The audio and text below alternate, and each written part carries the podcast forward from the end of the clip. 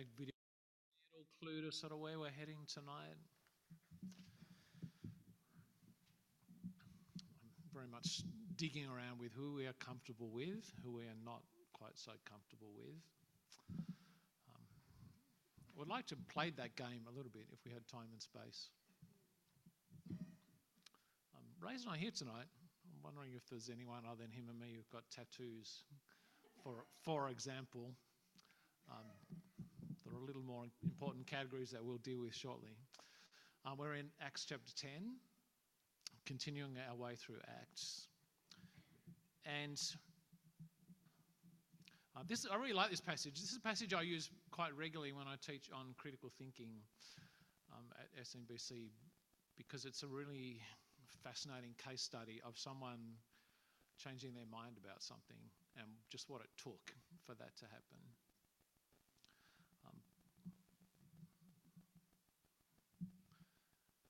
So Peter here has this realization, he gets it. And I think it's fascinating because it's not so much a change of mind about things, it's a change of heart. I think um, it's not strictly, maybe it's resting on the. Cool, good. Um, what's going on here in this story is not strictly theological, I don't think. It's about beliefs, it's very much a gut level thing. Um, the key verse that I want to focus on is chap, uh, chapter 10, verse 34, where Peter begins to speak. And it says, I now realize how true it is that God does not show favoritism, but accepts from every nation the one who fears him and does what is right. Now that's fascinating because the story of Acts is the story of God, uh, of the gospel of Jesus going to all the nations. And Peter's sort of been there from the beginning. In fact, Peter's this is one of the apostles. He was with Jesus from the beginning of Jesus' ministry. He was there when Jesus gave all the commissions. He was there when the Holy Spirit came on them and empowered them to go and do ministry to the ends of the earth. So, like, you, sort of think he would get it. But now he says, you know what? Now I realize, now I've come to this realization that this stuff is really for the Gentiles. Probably if you'd asked him beforehand, he would have assented in his head to the truth that, yeah, God loves everyone, God loves all humans, the gospel's for everyone. But he didn't really get it until now. Um, and I think strictly what's going on here, it's not about how people are saved. That's not so much the realization, um, it's the who. Who is, yeah, God loves everyone, but does he really love them? Does that, is that actually what it means? That's what he's come to realize. Um, it's to do with who he can imagine responding to Jesus. But the question isn't, you're saved through Jesus. Yeah, we get that. But I can't imagine that they would be people that would follow Jesus. Um, um, and then I can't believe this person, with this person, is this real? Is this a genuine thing? Um, or even more pointedly, I can't accept that. That, that is difficult for me. If that person becomes a Christian, that's a problem because I have trouble accepting them that's the sort of space that it's playing in here. What's really fascinating is just what it took for Peter to come to that realization. You know what, these Gentiles, these dirty people, and literally that's what it was like. We lived among some Somali Muslims, and most of them would not come to our house because it was dirty in the same sense. It was ritually dirty. They wouldn't eat our food, our kitchen was not halal. Um, certainly, they wouldn't stay with us because we're an unclean, dirty people. And that's what's going on here for Peter. They're the dirty people. And so you get all these dynamics of how Peter comes to this realization that he can eat with them and end up, at the end of the story, he's staying with them, living with them. But it takes a while to get there. First thing it takes is it takes three visions. And not just visions, visions that he argues back with, So here we are in verse 10. Um, Peter's in Joppa, by the way, which is where we left him last week. Um, he became hungry and wanted something to eat, but um, while they were preparing, he fell into a trance. He saw heaven open and an object that resembled a large sheet coming down, being lowered by its four corners to the earth. And in it were all the four footed animals and reptiles of the earth and the birds of the sky. And a voice said to him, Get up, Peter, kill and eat.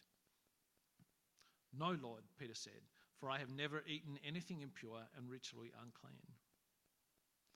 And then a second time, what God, what God has made clean, do not call impure. And this happened three times, cycles around. Now, I've never had a vision like this from the Lord, but I feel like that I would like to think that if I did, my response wouldn't be, No, God, I'm not going to do that. Um, now, he's got a sort of a, a, a feeble theological justification for it.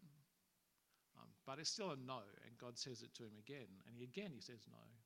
I'd really like to think it wouldn't take three visions from God before I was willing to accept what God was wanting me to do. But it probably would. Again, this is not possible. It takes him three. But it, that was just the beginning. Took that. He then needed a, a more sort of strict command from the Spirit that he needed to do something.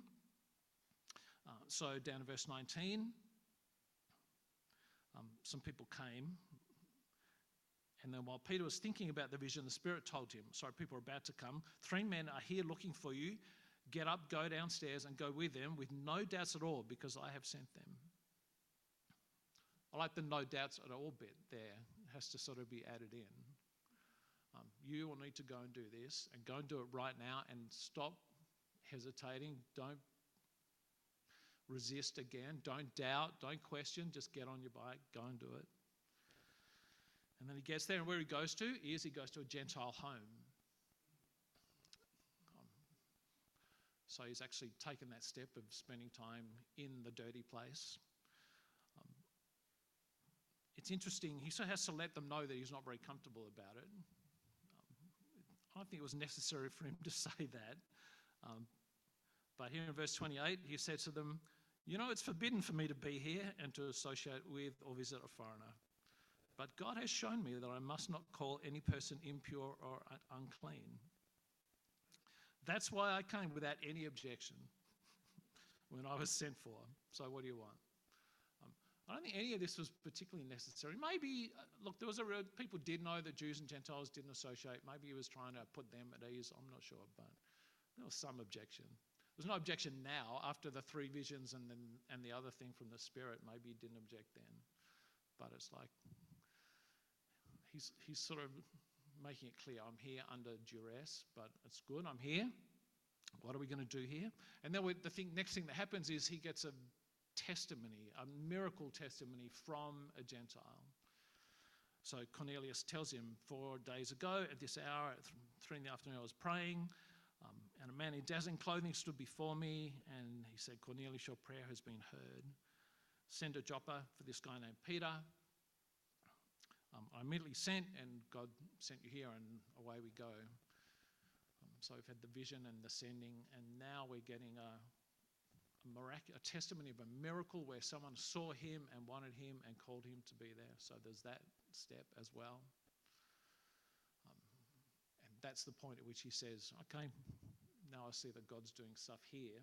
But even then, we're not, he's not sort of fully there. You get, have to get to the end of the chapter. We're in verse 44. While Peter was still speaking, and because he, he explained the gospel to these people, but when Peter was still speaking these words, the Holy Spirit came down on all those who heard the message. The circumcised believers who had come with Peter were amazed because the gift of the Holy Spirit had been poured out even on the Gentiles for they heard them speaking in, in other tongues and declaring the greatness of God. And Peter responded, Can anyone withhold water and prevent these people from being baptized who have received the Holy Spirit just as we have? This is like the sort of Gentile Pentecost. Um, this is not the pattern that everyone has to speak in tongues but the idea is this is what happened back in Pentecost when and they saw all this stuff and the Holy Spirit came upon people and people were speaking different languages and wow, blow my mind. Now it's happening with the Gentiles. The Gentiles are having this same, they're the same level believers as us, this fully um, indwelt by the Spirit in the same way that we were. Okay, wow, we, I get it. Gentiles are believers too. Um, and it took all this for Peter to finally get to that point. Peter, who'd been taught by Jesus for years, who knew, who preached the first great sermon about what was needed to be a Christian, now he finally gets it. It's amazing. Why, and why did it take all this for an apostle to get it? And I think it's because Peter, like us, um, we like to think that we're reasoning, theologically driven people, but we are gut level operators. All of us as humans are gut level operators, profoundly driven by here, not so much here. Um, I think about parenting. This is where you sort of see how much just you do what you're programmed, you do what your guts tell you. Judy and, I, Judy and I don't argue about a lot, but just trying to work out how are we going to solve this parenting problem? Well, you do it this way. Why? Well, because that's the way you do it. That's just the way you do it. I can't give you a reason. I don't know a reason. It's just, it's an intuition. And it's a moral thing too. It's the right, it's not, here's a good way. This is the right way to do it because our guts drive us. And absolutely and particularly our guts drive us about what and who we find attractive or unattractive or disgusting. There's no accident this is about food. Um, these foods were disgusting to Peter. They weren't just, oh, I'm not fond of that. Um, these are literally disgusting. This morning uh, we had, for kids talk, had a whole lot of disgusting food. It was great. Like wrap disgusting food from around the world. Showed them, and everyone had to pick at least one that they would eat out of the list of um, deep fried tarantulas and um, this ancient hanging rotten sharks. The one that no one would touch was the Chinese eggs cooked in 10 year old boys' urine. But that's what, that's what Peter was having to overcome. It was this gut level, visceral reaction. You are disgusting. This food is disgusting. Um, it's gut level stuff. Um, and our likes and dislikes are profoundly, deeply seated, particularly when it's to do with people, tribal people, people who are different from us. And we, if we want to, we'll come up with theological justifications to justify our likes and our dislikes and our reactions to people. They'll be bad. It was like the theological justifications that South Africa came up with to justify apartheid. Like they came up with some sort of weird biblical argument. It was stupid and terrible. But it was enough to convince themselves that no, no, this is okay. Under God, we can do this because we're good at reverse engineering our likes and dislikes. So here we have this apostle, and he just needed this sort of total shake up to get beyond his likes and dislikes. Um, his problem was that they were sort of out of date, they were past, his theology was out of date. Those rules worked for them, but not for now. It completely has changed. You need to get beyond that, get over that. You need to expand your borders. So that was Peter's realization. And it seems to me that the Christian life for all of us is just like a series of realizations where bit by bit the Holy Spirit shows us, oh, you need to change your attitude about that. You need to move closer to that. You need to stop resisting caring for that person. You need to expand your borders of love to include them and them and them. And that's really where I want to just sort of leave this. I won't stop talking just yet, but that's the question for us. Um, is what is your guts? Who, who are the people who are, who your imagination finds it hard to see becoming a Christian, but also the people who, yeah, I'd rather they didn't. Who are the ones that, who, who would be hard for you to accept that they would come to faith? Who are the people you'd not rather have in your orbit of your Christian family? Um, and what will it take? It's really just a prayer tonight for, for a realization that God would show you, um, wake you up and show you, yeah, you need to expand your borders here and here and here. Um, and we, we can sort of pick the obvious one, so we can talk about racial stuff, but in a sense, that's a bit too easy for us, I think. Don't get me wrong, I think it's real, and that tribalism is real. Um, but I'm hoping God will go a bit more personal than just that. Um, Jesus said, Love your enemies. I'm wondering who your enemies are that you would find hard to accept. There's the famous story of Corrie ten Boom, who was a, um, a Jew who was in the uh, Dutch in World War II and was in internment camps in the, under the Nazis. And then afterwards, one of the Nazi guards became a Christian and went to her and sort of was, had, wanted to hug her because now he had been forgiven for all his sins. And you saw the wrestle for her about how can I forgive this person? That's the sort of stuff that we're talking about here. How do I accept as the gospel's big enough for this person, someone who I find repugnant and disgusting and um, can I believe that God will work in them and change them? Um, it doesn't have to be big and famous either. I had a friend, um, I won't, obviously won't say his name, but he, um, in the little in the video we had the bullies. Who were the bullies and who were the bullied? He was the bully. He was not a Christian at the beginning of high school. By the end of high school, he was um, running the Christian group, actually with Judy.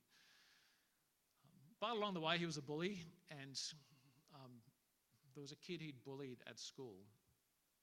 And then, now this was not that long ago. It would have been 30 years after school. He, um, for 30 years, his conscience had been nagging him about this Christian kid that he bullied at school. And so he not exactly tracked him down, but when he was in the vicinity, he went, he decided, I'm going to go and sort this out. And he went to him and apologized for being a bully and again wanted the hug. And the guy refused. This is a Christian guy, by the way. The one who had been bullied was um, someone who studied at theological college with me and had been in ministry for a long time. And he refused to give him a hug, refused to, to accept the apology. No, you are too hard for me to, uh, to have in my orbit, in my Christian family. That is too difficult.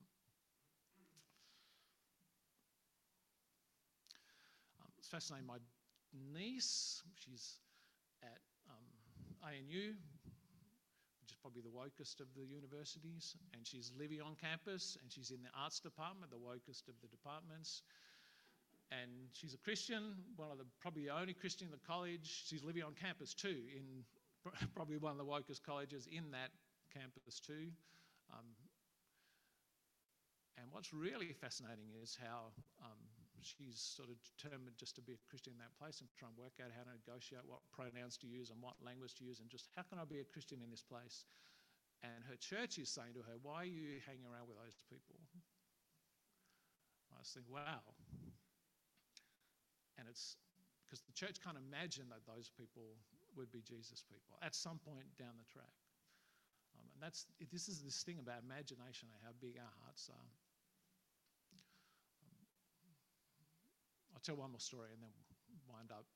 Um, at our last church, I don't think I've told this story before, but we had um, an older Ethiopian woman and a younger Eritrean woman. Eritreans and Ethiopians hate each other. They've been fighting for years, many, many generations of hatred. Um, but these were both Christians, and the Eritrean woman started coming to church.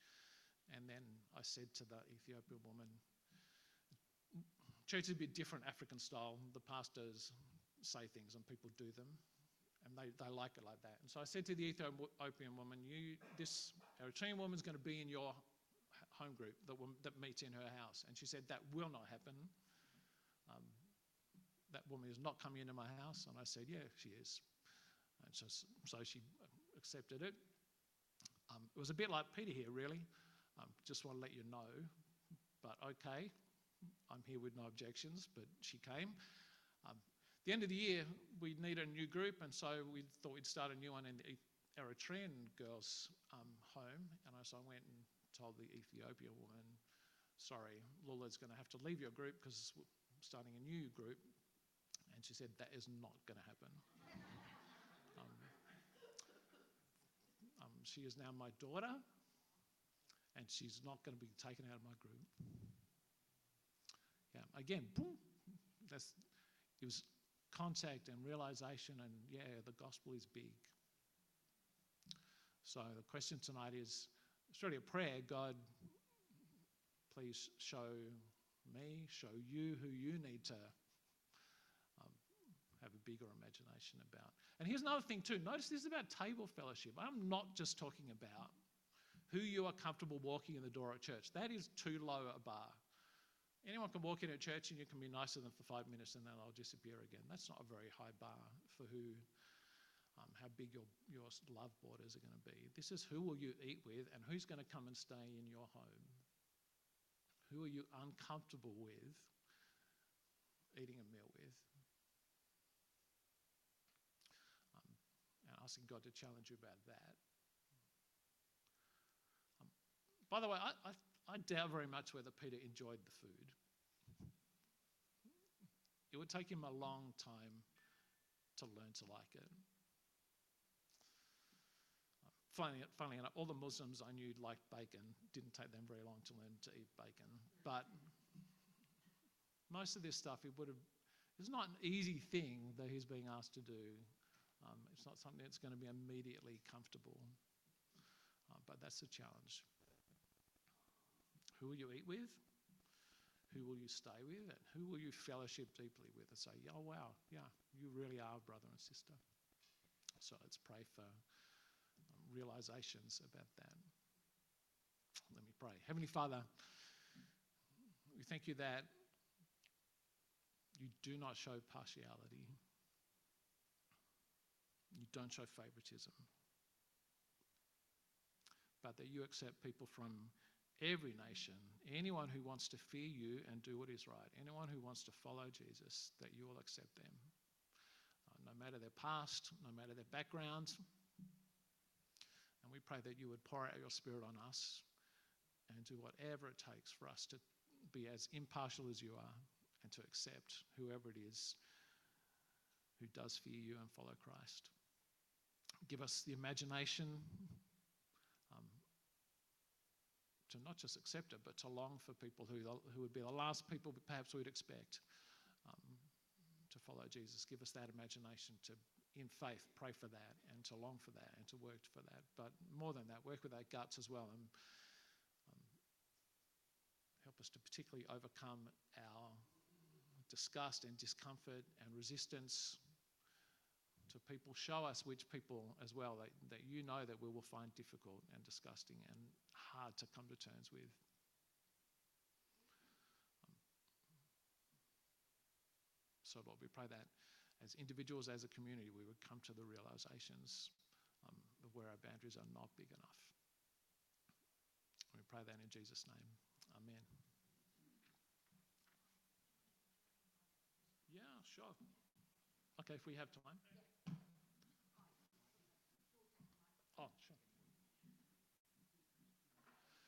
sure.